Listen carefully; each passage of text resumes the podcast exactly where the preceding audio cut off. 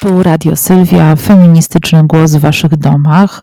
To już 37 odcinek podcastu i właśnie, uwaga, uwaga, mija rok, od kiedy możecie słuchać Radia Sylwia na różnego rodzaju platformach podcastowych. Pamiętam, jak dziś 2020 e, rok, a ja na Dzień Dziecka sprawiłam sobie e, ten oto prezent. E, siedziałam pół dnia i z pomocą nieocenionej Marty Niedźwieckiej, autorki wspaniałego podcastu o zmierzchu, mogłam załadować e, odcinki na platformę, a następnie zobaczyć, w jaki sposób śmigają e, po różnych miejscach internetu. E, I tak to się od roku toczy.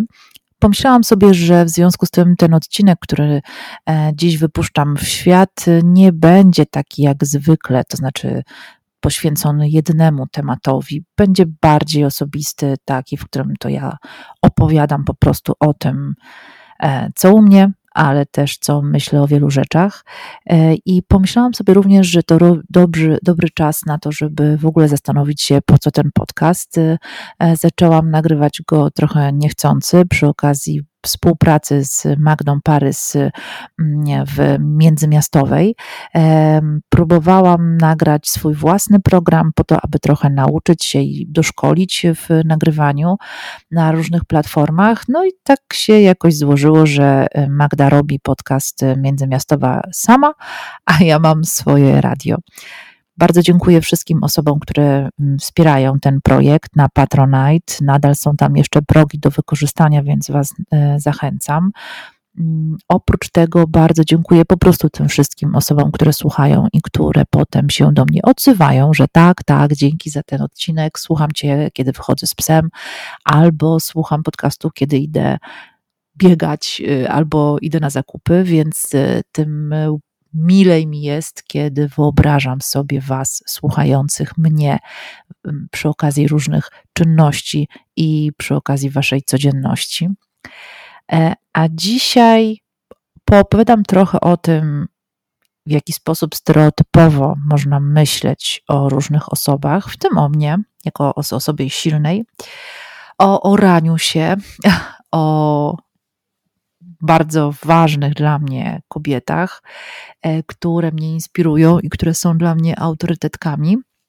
Mm, postaram się poopowiadać Wam trochę. E, mam głos zakatarzony, bo alergia kwitnie, a wyjątkowo zimny maj przemienił się właśnie w czerwiec, więc mam nadzieję, że te nowe rośliny, które do nas wychodzą, będą dla mnie bardziej łaskawe.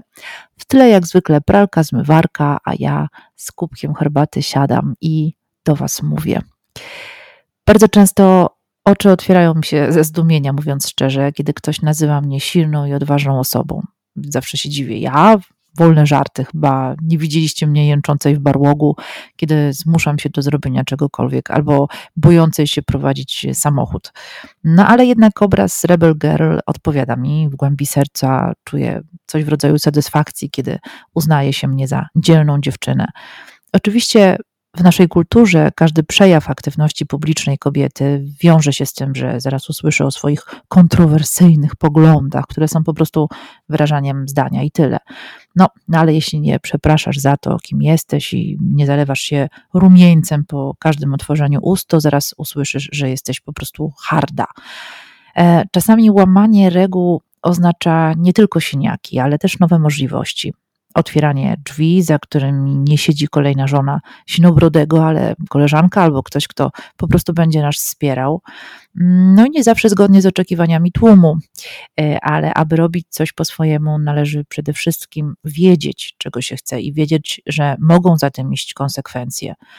E, możemy się wtedy dziwić, że ktoś nie dał nam medalu z okazji tego, jakie jesteśmy, bo wiemy, że być może łamiemy jakieś reguły i zasady gry, no a za tym idą bardzo konkretne e, elementy tego, co nazywamy społecznym wypychaniem na margines.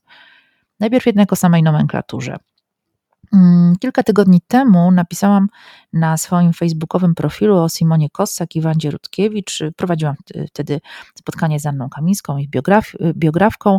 Mm, no i tam zajawiałam, że będę e, to spotkanie miała przyjemność prowadzić. E, no ale napisałam o Simonie i Wandzie, że były silne psychicznie. E, I wtedy kilka osób w komentarzach zaprotestowało, e, że w ten właśnie sposób i takimi słowami opisuje kobiety. Jedna z tych osób zwróciła uwagę, że mm, takie określenia dyskryminują pozostałe kobiety, bo, i tu cytat, e, skoro nie mają aż takich osiągnięć albo wybrały w życiu inne priorytety, to nie znaczy od razu, że są słabe. To również y, deprecjonowanie osiągnięć tych silnych kobiet względem mężczyzn realizujących podobne aktywności, no bo o mężczyznach w podobnych sytuacjach nie mówimy, że są silni, po prostu realizują swoje pasje i tyle, bo tak chcieli i mogli. No i nie ma w tym nic wyjątkowego. Mm, przy okazji tych komentarzy nawiązała się dyskusja w ogóle o samym języku, który e, teoretycznie ma wzmacniać, ale w praktyce pcha na manowce. No bo to przecież powinno być zwyczajne, że kobiety realizują się w różnych dziedzinach, mają do tego pełne prawo, ale jednocześnie, jeśli nie chcą tego robić, to też jest dobrze przecież nie każda chce zakładać pelerynę superbohaterki i stawać na barykady, być w aktywizmie 24 na dobę. Niektóre z nich po prostu mocują się z życiem, ale mało spektakularnie. Nie wiem, wychowują dziecko z niepełnosprawnością, pracują mimo choroby, żyją w ubóstwie i tak dalej. No ale niektóre zaś idą pod prąd w teoretycznie zaakceptowanych rolach społecznych. Na przykład nie wiem, siostry dominikanki z Broniszewic, przeczytajcie sobie wywiad z nimi e, Łukasza Wójcika i Piotra Żyły. Mm, e, te siostry prowadzą dom dla chłopców z niepełnosprawnością. Wiele razy musiały walczyć o pieniądze, szacunek, no i, e, i być trochę wbrew stereotypowi cichej i potulnej zakonnicy. No ale czy jednak nazywanie ich silnymi to nobilitacja, czy raczej kolejne wkładanie do szuflady? No, przyznam, że komentarz internautki dał mi wiele do myślenia, bo język to władza, oczywiście. Nazywanie pewnych zjawisk to jest ponowne stwarzanie ich, wprowadzanie do naszej świadomości. No a w popkulturze coraz więcej jest zawadiackich lasek. Marvel przedstawia komiksowe postaci walczących kobiet. Do kin wchodzi niebawem film fabularny o przygodach atomówek ratujących świat od zagłady. No a wiele sieciówek proponuje koszulki z napisami w stylu girl power.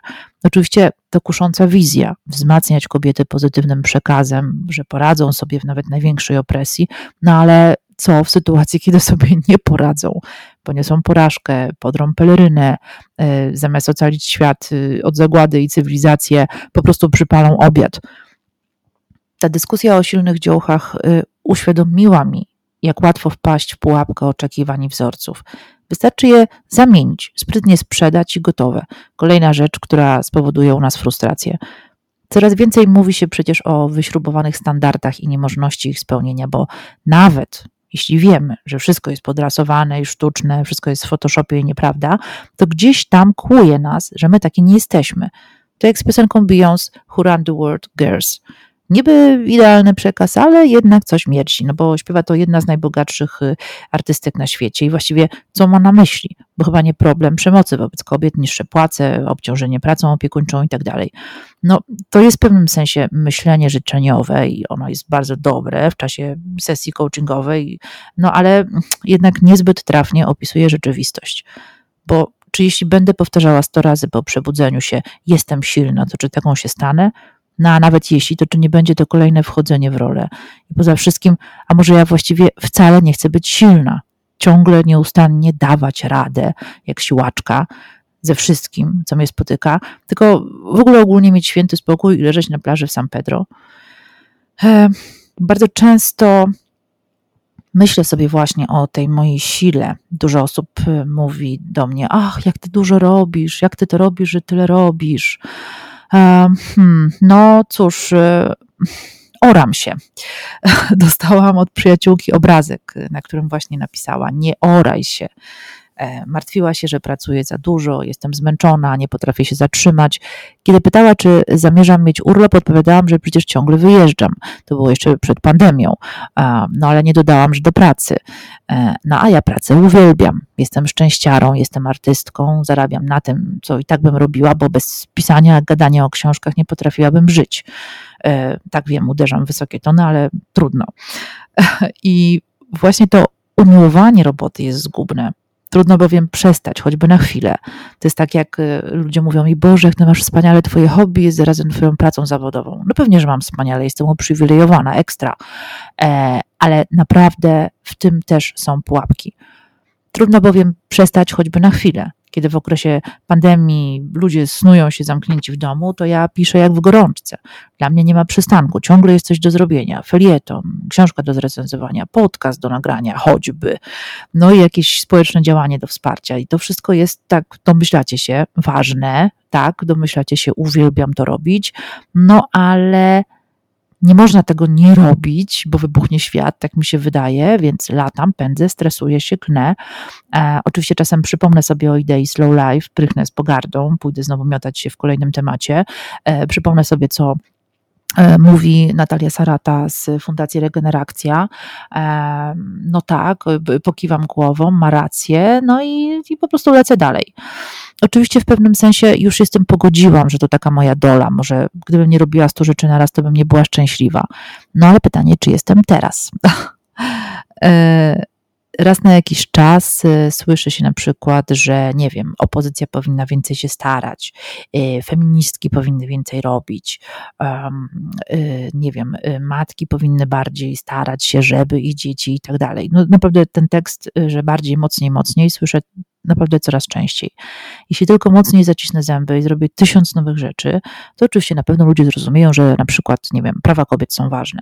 Jeśli po raz tysięczny wytłumaczę oczywistą oczywistość, to świat będzie lepszy, nad nami się pojawi tęcza y, i w ogóle jednorożce.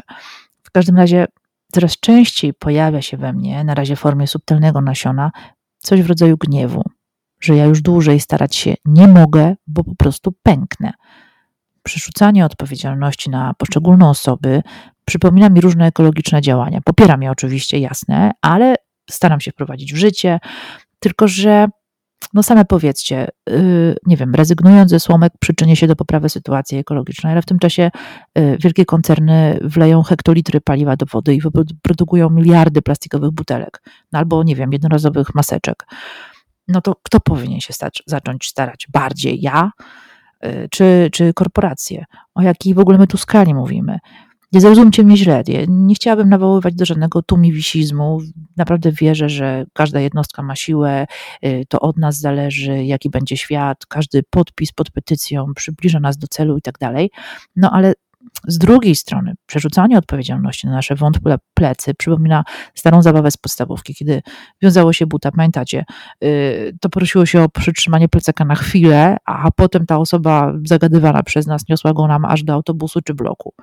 Mm, podobnie jest też z kwestiami dotyczącymi e, no właśnie zmienienia świata y, cały czas wymaga się od nas i przerzuca odpowiedzialność. Y, dla mnie to jest coraz częściej nie do zniesienia.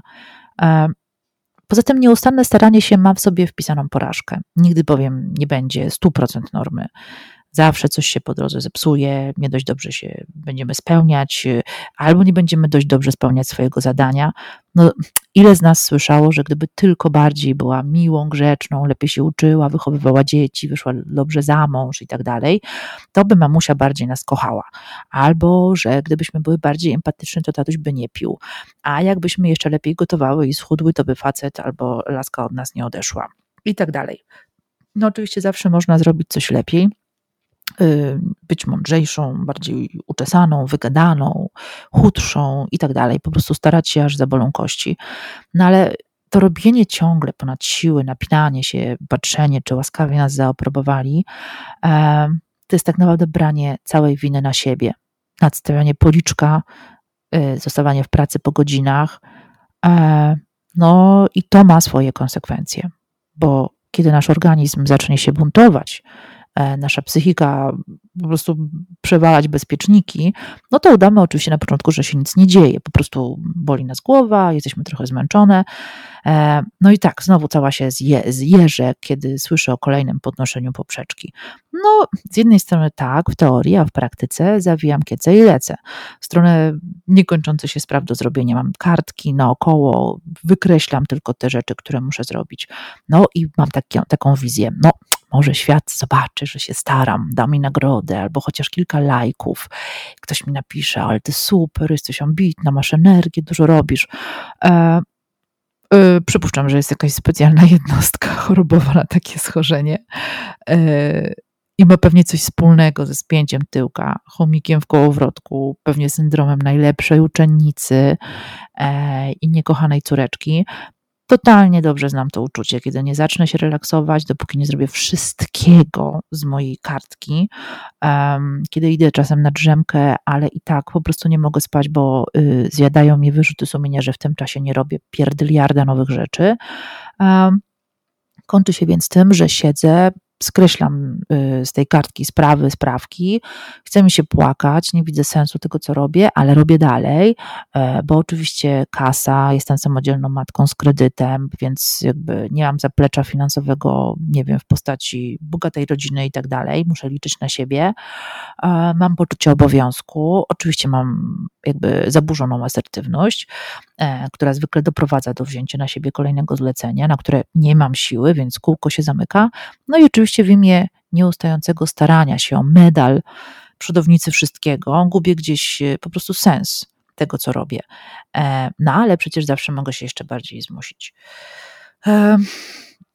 Myślę sobie o tym zawsze wtedy, kiedy czytam różnego rodzaju książki, poradniki, e, które mają za zadanie, a przynajmniej ja tego u nich y, y, szukam, trochę wspierania mnie e, w tych wszystkich takich mm, mm, elementach, właśnie orania się. I Myślę sobie o tym zawsze wtedy, kiedy czytam o wszelkiego rodzaju autorytetkach albo silnych kobietach. Y, oczywiście trudno jest odpowiedzieć na pytanie, kto stanowi dla nas autorytet. Niektórzy wyśmiewają się z tego, uważają wręcz, że czas jednostek, które świecą przykładem, a swoją charyzmą motywują do działania, już minął, a jeżeli nie minął, to należy go natychmiast porzucić. No tak, no mamy teraz e, influencerów i influencerki, które mogą co najwyżej zainspirować nas do kupienia kolejnej rzeczy, której nie potrzebujemy. No ale mi chodzi e, o takie kobiety, z których można stworzyć panteon. Tak, może to brzmi obciachowo, ale trudno. Ja mam taki własny poczet, y, który stanowi e, zawsze nieustający powód do zachwytu. Losy tych osób są naprawdę dla mnie niczym wskazówki wyborów i ścieżek życia. Może to dlatego, że zawsze byłam blisko kultury fanowskiej. E, obklejałam pokój plakatami z Madonną, e, nosiłam znaczki z Debbie Harry, z zespołu Blondie albo z Bikini Killy, Kathleen Hanną i tak dalej. Na okładki zeszytów wklejałam wycięte z gazet zdjęcia pisarek, no ale na przykład teraz mam przed sobą na biurku portret Aliny Szapocznikow, która siedzi na podłodze swojej pracowni, patrzy w obiektyw spod y, potarganej grzywki, jest y, e, ubrana w takie eleganckie czułenka, e, które za bardzo nie pasują do betonowej wylewki. Lubię naprawdę, kiedy patrzy na mnie, zwłaszcza w czasie stukania w klawiaturę. Wyobrażam sobie, co mogłaby do mnie wtedy powiedzieć. Pewnie powiedzieć: pisz, nie zwracaj uwagi na wewnętrznego krytyka, nie bądź taka jak reszta, bądź sobą, w tym sensie takim bardzo pierwotnym. Wkurzaj się, ale też dużo pracuj, e, nie odpuszczaj. Hmm. Podobnie mam z profesorkami, Marią Janion, Małgorzatą Szpakowską, wieloma innymi. One również, e, mam takie poczucie, że zerkają w moją stronę, może nieco bardziej surowo niż e, Szapocznikow. Pilnują, abym za bardzo nie odleciała w emocjach i publicystycznym temperamencie. Trochę tak jakby chciały powiedzieć, słusznie, że się nie zgadzasz z rzeczywistością, ale czy mogłabyś łaskawie dodać do tego przypisy i bibliografię i wytłumaczyć czemu i właściwie o co ci chodzi? E, dyscyplina intelektualna oczywiście jest ważna, ale mam też wokół biurka portret Fridy Kahlo. E, te kolory, ten wzrok, e, jest coś naprawdę wyzwalającego w jej twórczości ale i w niej samej i jej biografii. Niebywała swoboda w odbieraniu biżuterii, tkanin, sukni, wolność y, podszyta takim czysto fizycznym bólem, e, osobistymi tragediami, trudnym doświadczeniem.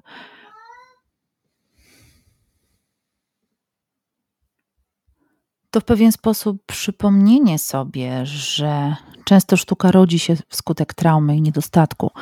E, nie, nie, mi nie chodzi o taki stereotyp e, cierpiącej artystki. Chodzi mi o coś zupełnie innego, że często te trudne emocje mogą być przekute w wartość e, twórczą, w kreację. Mm, zresztą nawet najbardziej radosne portrety chowają ze sobą łzy, wbijanie paznokci w dłoni. E, na koniec oczywiście pozostaje pytanie do samej siebie, czy było warto? Czy warto było? Jak śpiewała Chylińska. E, no i oczywiście, gdzie w tym wszystkim kompromisy, na które tak często idziemy w dorosłym życiu. Myślę sobie o tym, mm, kiedy czytam biografię Ruth Bader Ginsburg, e, wydaną właśnie przez Fame Art. Była to prawdziwa osobowość feministka, przez lata sędzina Sądu Najwyższego w Stanach Zjednoczonych. No, bardzo barwna postać, na którą wpływ miał zarazem pisarz e, Władimir e, Nabokow, jak i Robert Cashman, politolog i konstytucjonalista. Mm, Ruth Bader Ginsburg e, przyjaźniła się z różnymi osobami, które, które naprawdę różniły się od niej poglądami, ale na, nigdy wartościami. Dostrzegała w nich, czy próbowała dostrzec dobro, ale bywała zarazem nieustępliwa, kiedy chodziło o sprawy najwyższej wagi. Przede wszystkim prawo do samodecydowania. Dla mnie to rzeczywiście ikona walki o równość, której życie to bardzo fascynująca opowieść o zmianach społecznych. To właściwie kronika tego, w jaki sposób podchodzono do e, praw człowieka. Mm, lubiła powtarzać, że w każdym dobrym małżeństwie warto czasem być głuchą. Usłyszała to podobno od swojej teściowej. Stosowała się do tej rady sumiennie, nie tylko w domu, wykorzystywała ją również w pracy. No oczywiście trudna to sprawa, zwłaszcza kiedy jest się charakterną babką, co to nie daje sobie wejść na głowę. Mm, jak tłumaczyła owo głuchnięcie, no na przykład, gdy w jej towarzystwie wypowiadano bezmyślne lub niemiłe słowa, po prostu je ignorowała. Uważała, że reagowanie gniewem czy irytacją nie zwiększy zdolności perswazji, przeciwnie, sprawi, że będzie miała wszędzie wrogów, a jako osoba na wysokim stanowisku, działająca w grupie ludzi, musiała po prostu umieć sobie się z nimi ułożyć. E, puszczała więc w niepamięć to, co nie zaważało na ogólnej sprawie lub nie było zupełnie sprzeczne z jej wartościami. No, właśnie dzięki temu potrafiła przez wiele lat osiągnąć wiele, e, ale wytrzymać w małżeństwie, na przykład ponad 50 lat. No tak, to jest wyjątkowo trudna rada, no bo y, zastanawiałam się też przy okazji właśnie tego fragmentu jej y, autobiografii, czy to nie oznacza przypadkiem to, że mamy nie reagować na zło. E, ale mam poczucie takie bardziej intuicyjne, że to raczej chodzi o to, żeby nie reagować za każdym razem, kiedy ktoś po prostu pierdolnie głupotę. Czyli na przykład nie tracić czasu na niekończące się dyskusje w internecie, które niewiele dają, zwłaszcza jeśli po prostu widać, że ktoś jest impregnowany na argumenty. To jest po prostu właśnie iść dalej. Mm, no tak, no właśnie zwłaszcza w czasie mediów społecznościowych sprawy często wydają się stać na ostrzu noża i kolejna burza z serii nie jesteś ze mną, wyrzucam cię ze znajomych, blokuję, to koniec. No, trudno jest w takich warunkach osiągnąć jakiekolwiek porozumienie. Oczywiście ja również wiele razy musiałam odetchnąć głęboko i puścić mimo uszu pewne słowa. E, kiedy jeszcze w Fundacji Mama zależało nam na e, wypracowaniu takich rozwiązań, które zadowoliłyby trzy strony, na przykład pracodawców, matki, związki zawodowe, no to bywało ciężko. No bo w jaki sposób połączyć wszystkie głosy albo w ogóle ich wysłuchać, przecedzić tylko to, co ważne e, i co służy nie tylko osiągnięciu celu, ale też, bo ja wiem, wypracowaniu czegoś w rodzaju wspólnej platformy, no to trzeba było głuchnąć na przytyki i komentarze, zwłaszcza te osobiste, i po prostu robić swoje. To rzeczywiście trudna lekcja i trudna sztuka. Mm, ale tak jak mówię, ona nie kojarzy mi się z tym, żeby się zamknąć i po prostu udawać, że się czegoś nie, nie, nie słyszy. myślę, że to jest raczej coś już innego, to znaczy właśnie to owo reagowanie na to, co dzieje się y, wokół nas.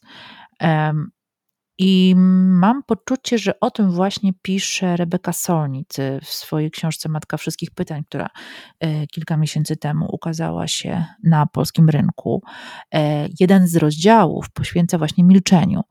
E, uważa ona, że stanowi ono taki stan ucisku bardzo mocnego, bardzo silnego.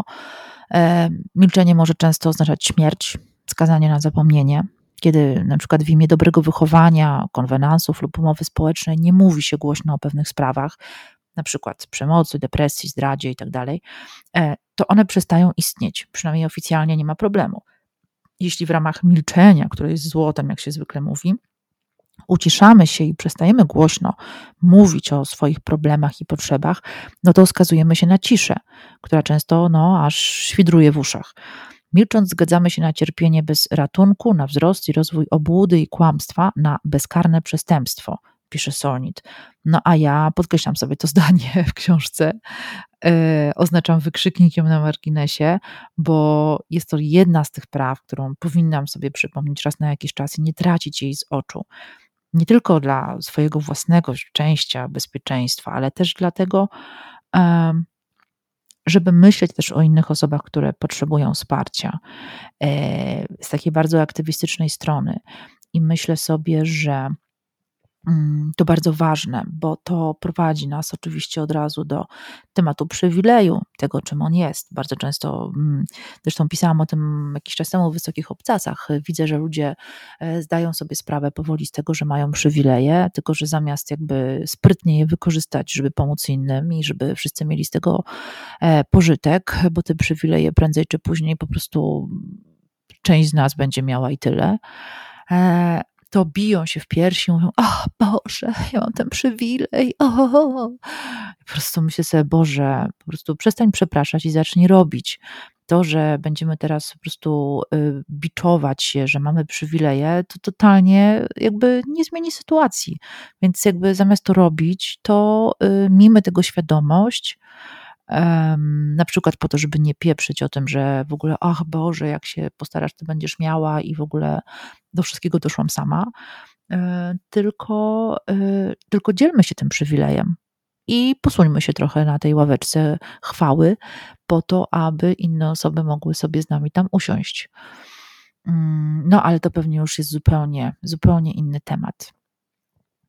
Bardzo Wam dziękuję za ten rozgadany odcinek y, i do usłyszenia w kolejnym.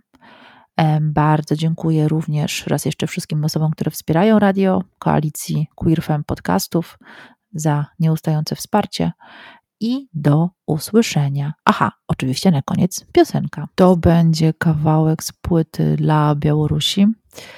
E, zespół Eigel e, i Zadrapania.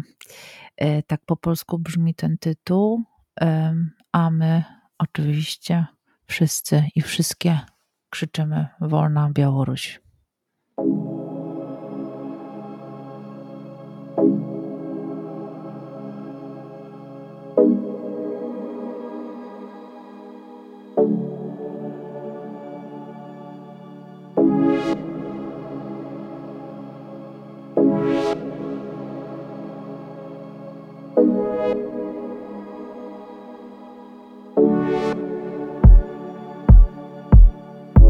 Отмщенные царапки Испещренные тетрадки Железные загоны Межзвездные погоны.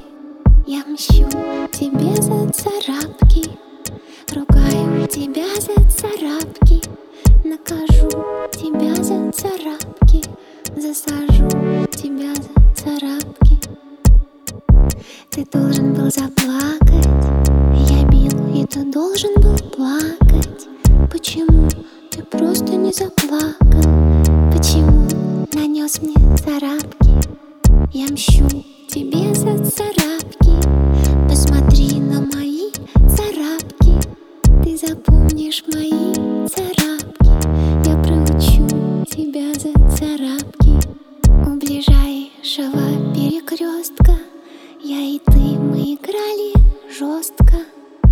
нанес мне царапки, царапки. Ты должен был просто сказать Прости меня за царапки.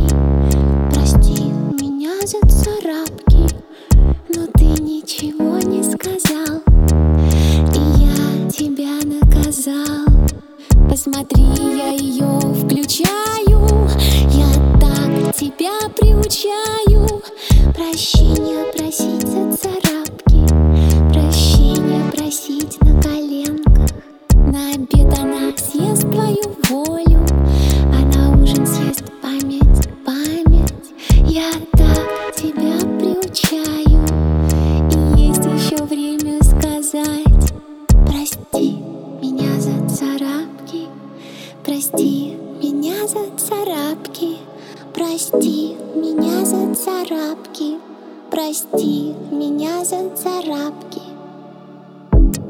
Запрещенные записки. И без фантиков и риски. Мы играем